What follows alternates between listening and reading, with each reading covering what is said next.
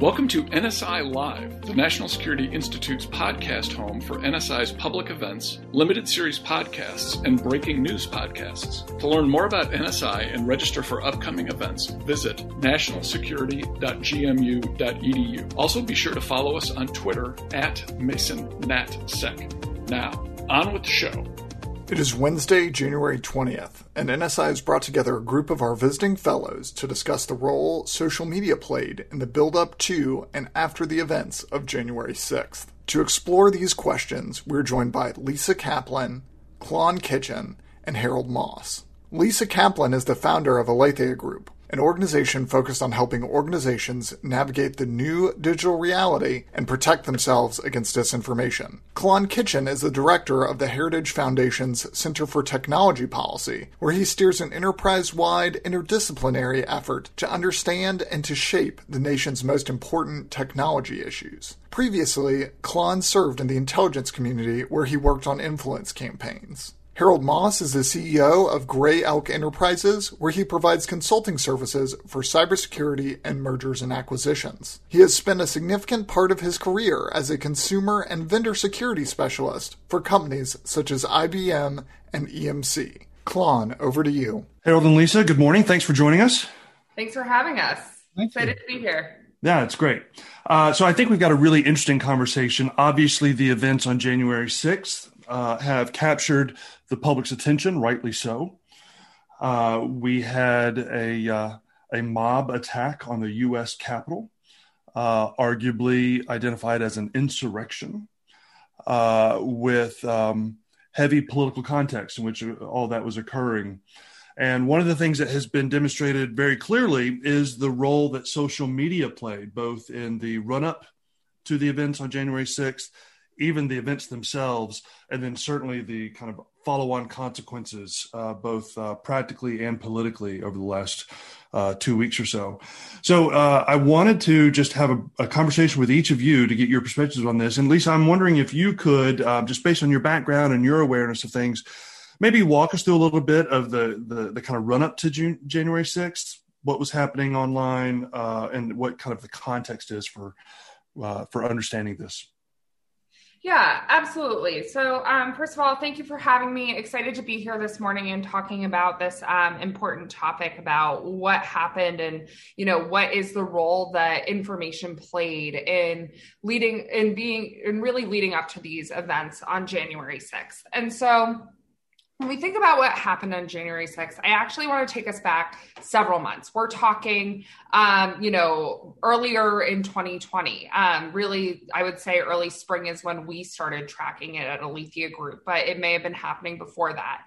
And so what we saw is we saw a lot of bad actors. We're talking foreign governments, um, for example, even just through state media, saying things like the election is rigged, saying things like there will be political violence in the United States um, and creating context where it allowed these sorts of conversations to grow. That's not to say it was necessarily started by a foreign government. There were plenty of domestic actors in this space, both um, legitimate political players who may have been pushing these narratives for their own personal gain. We also saw financially motivated actors who were putting out this content in order to generate profit regardless of the actor and the motive, um, because there were many actors and many motives, the end result was um, these conversations that started happening in silos and really um, in conversations that led to mistrust of our institutions and the process um, that you know govern our democratic institutions.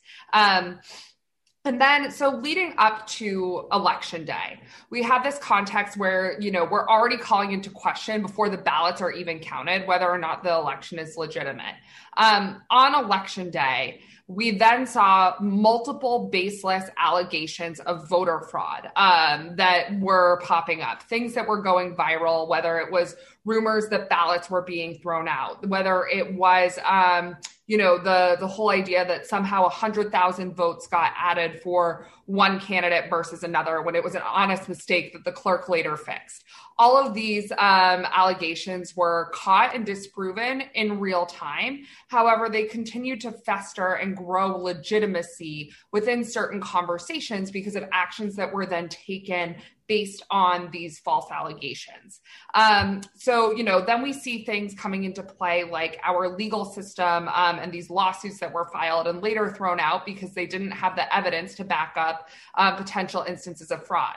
And one thing I think that's really important is if there is an instance of fraud, it needs to be in- brought forward. The evidence needs to be brought to a judge who can then determine the best course of action in our given legal system these um, cases got thrown out. However, it further fed into some of the narratives that already existed around the idea of um, corruption, around the idea of um, an illegitimate election, around the idea of a potential, a potentially um, non-peaceful uh, transfer of power.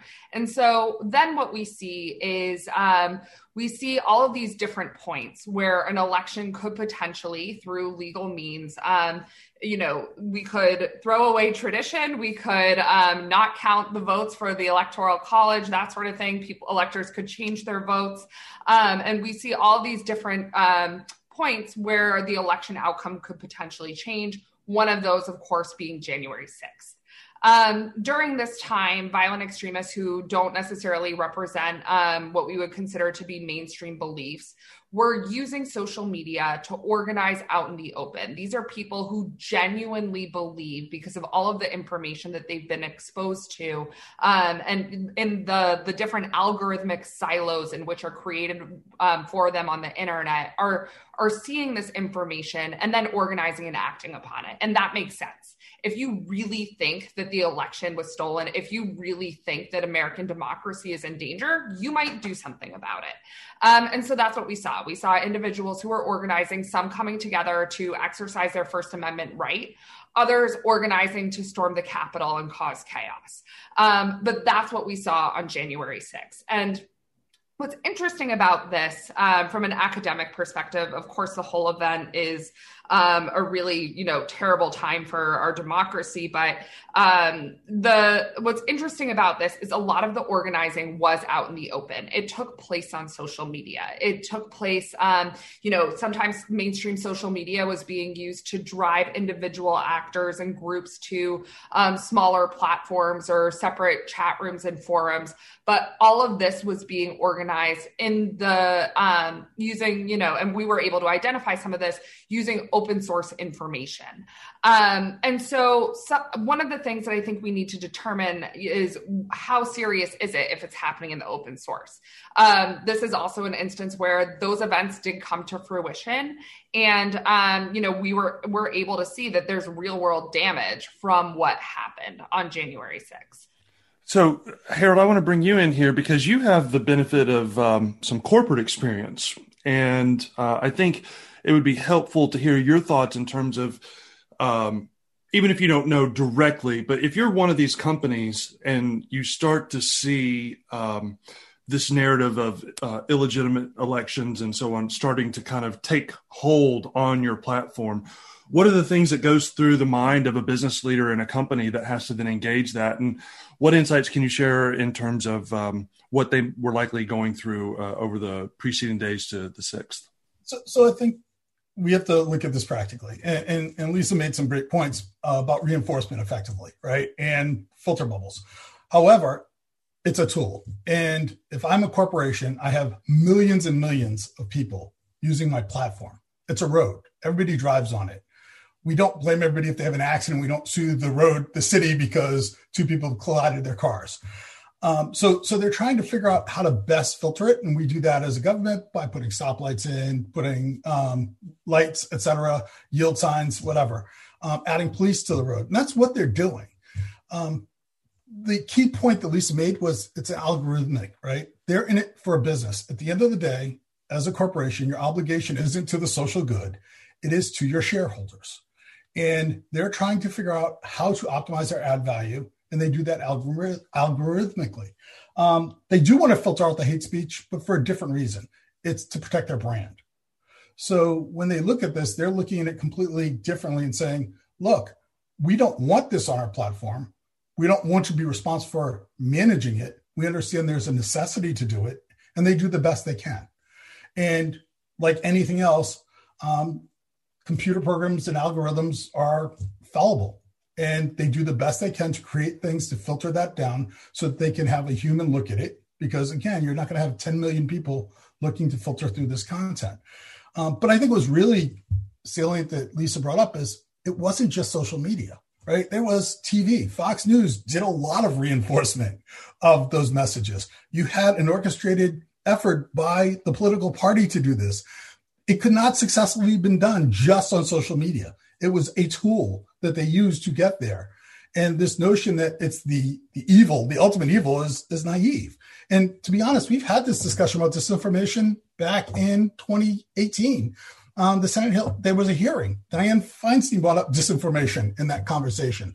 So this isn't a new conversation. It just happens to culminate into a bigger thing, and people's emotions are raw, and they're reacting to it without actually trying to solve the real problem, which is a cultural problem. And it goes beyond just the social media tools. And truth be told, um, as Lisa highlighted, you were tracking this because you had access to this information. What happened if it was on a different channel, let's say a Slack channel, which is private that you can't monitor? Um, or they use some other technology like, I don't know, messaging or cell phones, um, signal. At, at, that point, now they've got a, a, a, way to communicate and not be blocked. And I don't want to advocate for them to do that by any means. I, I actually am concerned about bringing some of these up, but at the end of the day, this is just one of many avenues. They will find another path. It's like water; you will find the easiest path. Just happens. So, all right. So we've got a couple of, of kind of facets of the conversation. So, Lisa, you're making the point that you know, listen, what we saw pre January 6th was a um, a kind of sticky and growing uh, narrative that a larger and larger group of people started to believe. And there were a whole host of inputs into that narrative that had all kinds of different motivations for, for kind of pushing it. We had political actors who had political motivations.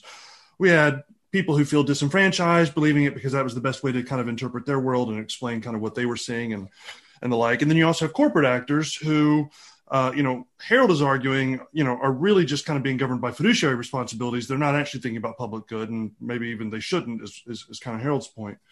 Um, as a guy who used to who, who used to practice um, uh, influence campaigns on behalf of the intelligence community, I think one of the other aspects of this is, um, you know, when it comes to influence, influence is ultimately based on legitimacy, right? So, so speakers or influencers who gained the greatest level of influence are the ones who are perceived by their audiences as being kind of the most legitimate. Um, and then legitimacy is is kind of the the fruit of what I would call coherence, right? That you you offer a viable um, kind of worldview for explaining kind of what's going around, around people. And one of the things about the internet is that almost any worldview can build within itself a type of coherence that gives it legitimacy, which then gives it influence. So things that used to be views that used to be on the periphery of society, because they just honestly couldn't build a, a, a gravity to it, right? They just didn't have the ability to kind of attract each other to it. Well, on the internet, you now can. And the worst part is now you can generate supporting data that may not be true, but it's sufficiently believed to then kind of underscore that type of coherence, which then brings legitimacy, which then brings ultimately influence. And I think this is the case here. I mean, by every metric that I've been able to see, these elections were among the most secure, observed, um, you know, investigated national level presidential elections in our history. And by every metric, it passed with flying colors. Nevertheless, the idea that it was stolen, the idea that um, that the the new administration is illegitimate, is really sticky. I don't know how many minds have actually been changed by any of that, and it's got this reinforcing culture online. Now, I think Harold's point is true in terms of most companies uh, are, are thinking primarily by their fiduciary responsibility. We'll talk a little bit about this later when we think about the aftermath. Um, but one thing that doesn't help them, if that is in fact the way they think about it, is that they constantly frame themselves in kind of right side of history arguments and moral arguments, and they're constantly kind of positioning themselves as being these kind of, um, at least in the social media, the larger social media companies, as these kind of, uh, you know, kind of do-gooder organizations who are focused on making the world a better place. Okay, you know, no one says you have to do that, but at the point where you do that, don't be surprised when the general public kind of holds you to account along that that standard. Does that make sense, Lisa? Yeah, I think that's absolutely right. And I think that you and Harold both brought up a few points that I think are really important to touch upon. And the first is the algorithms that determine what information that we see. Um, you know, these are algorithms that were created by humans. The data to feed them was selected by humans, and they can ultimately be changed by humans. And what these algorithms do is they essentially determine what information, and this is going to be a gross oversimplification, but they determine determine what information you may want to see in order to keep you on their platform, in order to then be able to show you more advertisements. There's nothing wrong with that. That's how social media platforms make money fine. Um, they're also making a lot of money, which is, again, good for them. But what they're doing is they're selling access to your data and your internet browsing habits. So, for example, Facebook knows how long it takes for you to go from the top of your newsfeed to the bottom. It knows if you've stopped to pause and read something. It knows if you've clicked on a link. It knows if you've shared it in a message. It knows if you've actually gone on to a different tab and you've left it open for 20 minutes and you're not actually looking at Facebook anymore. So, it's collecting all of this data on you and it's showing you things that it thinks you want to see. Again, not a problem. Um, I'm a big hiker. So, for example, my Facebook feed shows me, um, you know, different hiking meetup groups. It shows me different, um, different, um, articles it shows me different um, you know ways to get outside that sort of stuff um, and that's all fine and good we were doing um, an investigation into militias in Michigan um, at Aletheia Group, which we're a firm that detects and mitigates instances of disinformation and misinformation. Um, so this is what we do day in and day out. And we were doing this investigation. And what was interesting is um, these Michigan militias have Facebook pages that were then recommending different Michigan militia meetup picnics and other Michigan militias to join that may even be more extreme. So when you put it into that context, that's where it starts to get get a little bit dicier. And so the argument that it's just an algorithm that's showing you information, well, yes, but that has consequences and the right guardrails need to be there. Um, and unfortunately, when we go back to social media companies are acting in the best interest of their shareholders because that's what businesses do, it's going to hurt their bottom line to hire the number of people needed in order to potentially clean up some of this stuff if they're only relying on algorithmic tools. So I, I do want to address that because those algorithms are really important. They do create these alternate contexts. And it goes back to, as Klon was saying, it goes back to trust. Um, there's no editor on the internet. Likes are not necessarily peer review, but it gets treated as such. And that's how people build influences through engagement. And so what we'll see is different influencers in these little algorithmic silos. And another challenge about the algorithms is never the two shall meet in the sense that the people who are organically seeing things in their feed pop up that say um, the election was rigged, it was stolen, it wasn't free and fair, we have to go out and fight. Those are not the people who are also seeing um, information about this is the fairest election that we've probably ever had as a country. This is the safest election. So one of the things that I think that we do need to have an honest policy conversation about is what should the algorithms be like? Because if there's cross pollination and an opportunity to organically see different information, and I'm not talking about fact checking because another point that Klon brought up is influence is about trust. And, um, you know, sometimes, and fact checking doesn't necessarily build trust. Um, so, and we've seen that it may not be as effective as we had originally thought. So we need to start thinking about other strategies. But these are the sorts of questions that we need to be asking so that we don't we don't as a society let these conspiracies continue to grow because people are only shown certain information sets. So let's uh, just in the interest of time let's go and transition now to the day of. We've got the events on january 6th any thoughts in terms of uh, how social media was either employed by you know the, the people who were who were invading uh, the the national capital or in terms of how news was aggregated? Uh, just any thoughts on that either of you would be fine so I, am going to jump in. I apologize, Lisa. Um, at the end of the day, th- this was orchestrated by individuals. It's people that communicate. Um, blaming technology for those problems is a mistake and it's naive. Um, we talked about algorithms, and you have to remember there's two ways those work. There's per- personal curation, And then there's the corporate curation. We want to blame the corporate curation, but the reality is the personal curation is to filter out things that don't go with my native dialogue, what I believe in. So it's a reinforcement mechanism, but we actually do that in human life. All social media is an amplification of what we already believe. It doesn't change our views necessarily, although it does give us exposure to other things. Um, but we're going to filter out things we don't care about in general. So if I want to truly believe the election was stolen, no matter what I anyone tells me, I'm going to believe that. And to Klon's point, it's all about the influencer. So in this case, it was the president. That was really the lead up. It wasn't the technology that got us there. It was an individual who had influence. He had charisma, whether you like him or not. Um, and he swayed a whole group of people to do something abhorrent. But it wasn't the technology. That was just an avenue he used. It was a tool. And at some point, you have to accept and place blame on the cause, root cause, not just looking for a quick fix. And I'm not saying you're looking for a quick fix because there are creative ways we could deal with this in terms of the government introducing things like filtering engines that allow us to look for keywords that will help us identify those things. But that's not the responsibility of the social media companies. And if you let every social media company come up with their own strategy, you will never get anything that's productive anyway. So, you know, at the end of the day, the lead up was amplified by that. And yes, there were people who were listening to the president's feed, but they could have also watched it on Fox News as he was saying that on their phones. We have technology that enables it. It's not a specific technology. So Harold, I don't hear Lisa. If I'm understanding, Lisa, correct me if, if I'm wrong. I don't hear Lisa saying that these companies are ultimately responsible for what happened on January 6th or any of the other kind of public ills that are often ascribed. Um, I, so I don't, I don't hear kind of, you know, first order responsibility being kind of laid at their feet. Um, but I, I don't think also that Lisa or or me would agree with this notion that they're just kind of completely neutral, uninvolved, you know, as you described them, kind of public roads.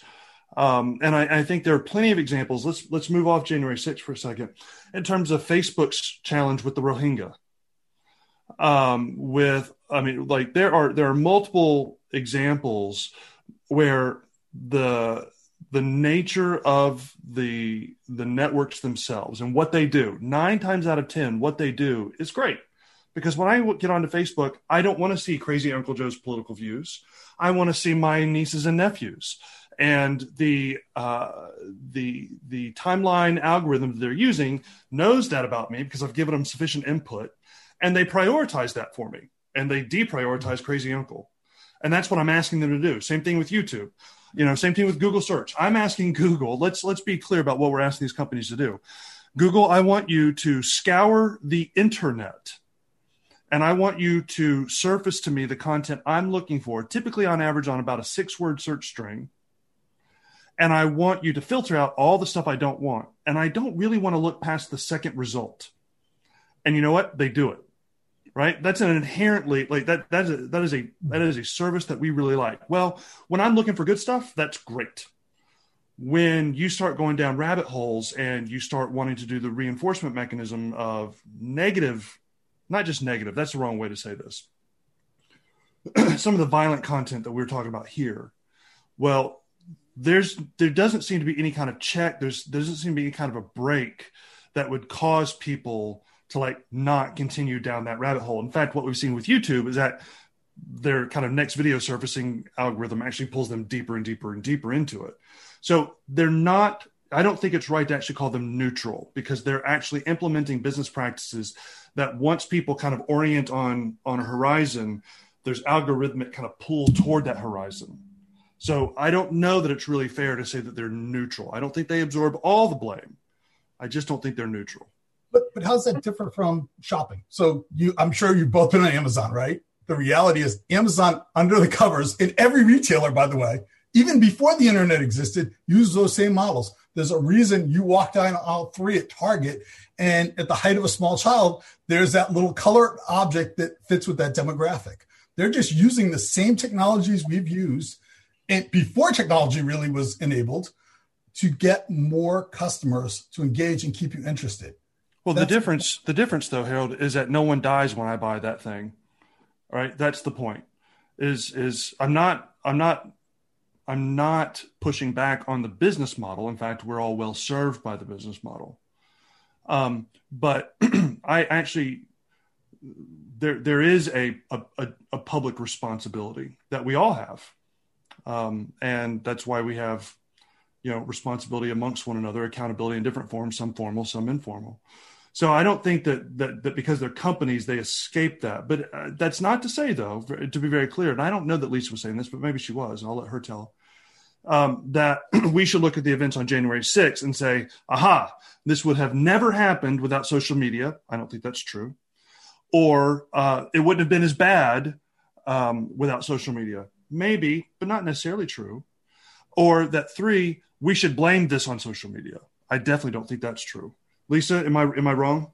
So you're not wrong. And a couple of things that I also want to clarify is um, so it's not necessarily the fault of the social media companies that somebody came um, to the Capitol with a gun and stormed the building. Um, that's not what I'm saying at all. What I am saying, though, is that the, oftentimes the information and the organizing mechanisms does occur on social media. And Harold, you're absolutely right in that um, people are starting to move into encrypted channels and off platforms, but they're leaving breadcrumbs so that like minded individuals can continue to find them and join their groups and movements. And the way I view the social media um, company's role in all of this is the same way that I would view the Hilton's role if somebody had rented a room at the Hilton and had a meetup of violent and known individuals who are organizing to plot an attack. They should be able to spot that and they should be able to cooperate with law enforcement. If we accept the social media argument that they're trying to recreate what's already happening offline, whether it's going to aisle three at Target or just being somebody who's allowing freedom of speech and people to connect, great. Then you're held to the same standards as everybody who's offline. Um, I think one of the things that's changed with the advent of social media and disinformation is the speed at which information can flow and the consequences that it can happen. So, um, for example, we've seen um, an edited video go viral and have mainstream media reaching out for comment in under four hours, and it's an edited video. So, one of the key differences the timeline. That's something that we haven't figured out as a society how to adapt to. And also, Harold, you're absolutely right. Having each social media platform come up with its own strategy and try to implement it in itself, that's kind of what we have now with the community standards, which vary from platform to platform and aren't implemented evenly across, and it's not working. So, what I am advocating for instead is a broader strategy that's um, that's you know able to address these matters in real time um, because what we have isn't working. Great. Uh, okay, so now we need to start thinking about like what's happened since, and a good bit has happened since. Obviously, uh, among those uh, reactions to the events on January 6th uh, was the permanent ban of President Trump from Twitter, uh, other suspensions uh, for for he and others. Um, on other platforms, the removal uh, or at least strong cracking down on some QAnon uh, networks and bot networks on multiple platforms, and then obviously the events with Parler, where uh, Apple and Google removed par- uh, the the social media app Parler from their app stores, and where Amazon Web Services stopped providing them cloud infrastructure services as well. Thoughts on that? Um, I'll hop in if you don't mind, Lisa. So, so uh, I'm going to start and work backwards if that's okay, Klon. Um, when we talk about the platforms removing them, that is their free market attempt to actually manage the problem. There, that was a clever way. Uh, there are other, underlying motivations possibly behind it. For example, if I was Amazon, I'd be worried about DDoS attacks and bringing down my network. So there are other motivations of why they do that. But at the end of the day, they realize they participated, they played a role in this, they don't have an end solution to get there, but they saw it as important. I think one of the things this does is it highlights one of Lisa's points, which is we need a centralized strategy to deal with this. It's from the government. Um, there are creative ways to get there technically. Um, as a former nerd, I can tell you we could have used they could have used things like Stream SQL and artificial intelligence to do sentiment analysis, um, so that they could start to filter that down to to some extent. Um, but at the end of the day, now you get into this debate about, well, what are they filtering? Is the government looking for this information? You, you, you get into a really challenging and hairy spot, especially if you are the corporation. Um, at some point, there's going to have to be a cooperation between them, the public, and the government to successfully pull that off. Um, I haven't seen that happen, but that would be a great way to get there. Um, and if you do that, then you have a way of dealing with the after effects because the reality is the problem hasn't gone away. It just changes. The message was a single message. They consolidated around it and they reinforced it. That's how you convince people of anything. If I can, if I keep reinforcing a message that the sky's purple, sooner or later you will believe it's purple. That's what they did. They used every single media channel they could do to do that. And at the end of the day, we need to one focus on the source of the problem and make sure that's responsibly managed, then come back to the tools as opposed to working from the bottom up. So, and I'm with Harold on this, in that, you know, first of all, nobody's getting a gold star from me in this situation. Let's put it that way. I think that when you're talking about deplatforming people, um, which I do think is a strategy that can be effective if done correctly and not in a crisis moment, um, you know, these these platforms they have community standards. They should be enforced. If you break the community standards there should be consequences the same way that every action has consequences. Um, that being said i do think that um, we we need to start looking at um, you know how we got here. And because there were a lot of bad actors along the way who were exploiting these existing systems. So when we have this conversation about how to move forward i completely agree. It needs to be through regulation whether that's from um, the us or the uk or the eu remains to be seen. And there's a lot that's it, a lot of interesting approaches in this space. But what we're really talking about at the end of the day is how do we balance privacy, accessibility, and security because we need to be able to have those three elements um, and be able to get the right mix. And it may not be perfect at first, um, but what we can do is we can try to figure out how to get there when it comes to all the actions that have been taken, again, this was all done um, to address an immediate crisis. It wasn't done in a thoughtful, strategic manner. And we now have the opportunity and hopefully the political will to make that happen. Um, and, you know, maybe the best thing to do in this situation when there was also after January 6th, talk about attacks on inauguration day, on state capitals, um, and all of these other, other opportunities, taking away the organizing mechanism can be a really effective effective way to take the temperature down, to be able to slow down any potential planning. Um, yes, it's moving into encrypted channels, but there will be fewer people able to find them if those individuals are not on social media. Um, and so, you know, that's the sort of thing that, again, it, it's not necessarily the the thoughtful strategic framework that we need to move forward after January 6th that we hopefully have the political will to develop and implement but it is the stopgap measure of how do we prevent another attack, a physical violent attack on our democratic institutions from coming to fruition. So it's interesting because I think I'm sideways with both of you in terms of what we should do. uh, I just don't I don't see a regulatory framework that would work I, that would meaningfully change uh, anything about the outcome. In fact, I look at what happened in the in the wake of all this, and I see some some market decisions that that are quite effective. So, for example, the actions by AWS, Apple, and Google for those can easily be quantified as contractual resolutions, right? If you want to be on our platform, there are rules. They're very clearly articulated in our contract that you agreed to. You weren't keeping your part of the bargain. We're cutting the contract. Like it doesn't have to go beyond that for me. Like we can get into motivations if we want to, and I'm sure there are myriad.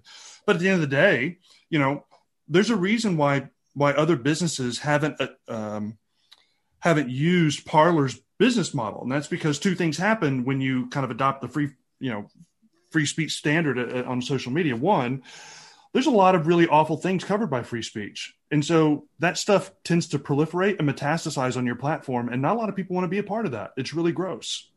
And then number two, you expose yourself ultimately to existential liabilities. And that's exactly what's going on and uh, both Google, Apple, and Amazon Web's uh, AWS. Uh, I think we're just like even if they weren't worried about civil or criminal liability, just reputational risk was just like, yeah, we're not going to be a part of this. That's why we have these rules. You broke the rules. We're cutting you off. And it just doesn't have to go beyond that for me. And then politically, you know, we've talked about there are a myriad of actors kind of pushing this. Well, the people who are pushing this are paying a, a, a price right and and that's being worked out right now and and we'll see kind of to what extent that kind of takes hold but to me um as awful as it was and it and it was awful and i don't want to see it again but our standard can't be okay no bad things ever happen right that's not that's not a free society doesn't work out that way. Um, and uh, I'm afraid there will be some who will push for that. And I thought that was a mistake in the in the context of the war on terrorism. Uh, and I think it's the same kind of mistake that we could be making here, just because it's not bound to reality. Not because I don't want people to be safe. I obviously do. I dedicated my career to that. Um, but I guess what I'm saying is like in the wake of January 6th, as awful as it was, I'm seeing a lot of self corrections occurring quite independent of the government. And I see many of those corrections as being superior to anything that the government could reasonably enforce. And so it just seems to me like, um, you know, it's a continuation of the long simmering conversation about the role of government in American society. Uh, any last thoughts? I want to go to Lisa first, and then, or, or, I'll go to Harold first, and then we'll we'll go to Lisa, and then um, we'll close it out. So, and, and one, I want to be clear. I don't think regulation's the answer. I think the fact that you let the markets control, to your point, Klon, is the right way to deal with the problem. Um, I do think the government plays a role in fixing the problem, which is to provide tools that enable these companies to operate better. Um, I also want to emphasize something that Lisa brought up, which I think is really the important aspect of this, which is we lack comprehensive privacy security policies on how we deal with things. And until we address those as a nation, you'll never fix this problem. So at the end of the day, she hit the really key thing we need to focus on, which is how do we want to deal with the new world, privacy, our role in that, and our rights, which are completely forgotten today. You know, and so um so I do think just to to close us out, like it is on what happened on January 6th is awful. It is a total stain on our history as a country. It is the most under threat our democratic experiment has ever been it took storming the Capitol to have the political will to have these hard conversations, but I am optimistic for the future and that they will happen. Um, I do think that we need a regulatory framework because I think our status quo isn't working. And even as you know, we we just talked about how, um, for example, Parler got booted off of AWS, but now it's hosted on a Russian company. What does that mean in terms of how user data is going to then get used and exploited? So there are other consequences that we really need to think about as we're having these frameworks built. Um, and you know, at the end of the day, I think it really comes down to balancing those three things, as most big challenges do. We're balancing privacy, security, and accessibility. People need to be able to access technology to be able to participate in our everyday life and our economy. Um, but we also need to make sure that we have. Um, we have the necessary privacy measures in place and that we have that security knowing who the users are. Um, one of my favorite sayings and i forget who said it is that the internet didn't come with mailboxes in the sense that we're not actually sure who is doing what. And it's probably at this point too late to recreate the internet. So going back to klon's point how do we how much risk can we tolerate? How do we develop the necessary frameworks to be able to mitigate that risk and still enable us to have a digital economy and society? Um, and you know these are the the questions that we can answer. And again unfortunate it took these events to really push these really hard conversations into the civil discourse but we're here so let's have these conversations uh, Lisa, Harold, you guys were great. Thank you for a very interesting and dynamic conversation. It was a pleasure to join you for that. And I hope you guys have a great day. Thank you. Have a great day. Thanks one. for having me. Thank you for joining us for this presentation from the National Security Institute. Find out more about the Institute and upcoming events at nationalsecurity.gmu.edu. Also, be sure to follow us on Twitter at MasonNatSec. If you like what we are doing here, please be sure to rate, review, and subscribe so that more people can find our show. We'd like to thank Claude Jennings for editing and Grant Haver for production assistance.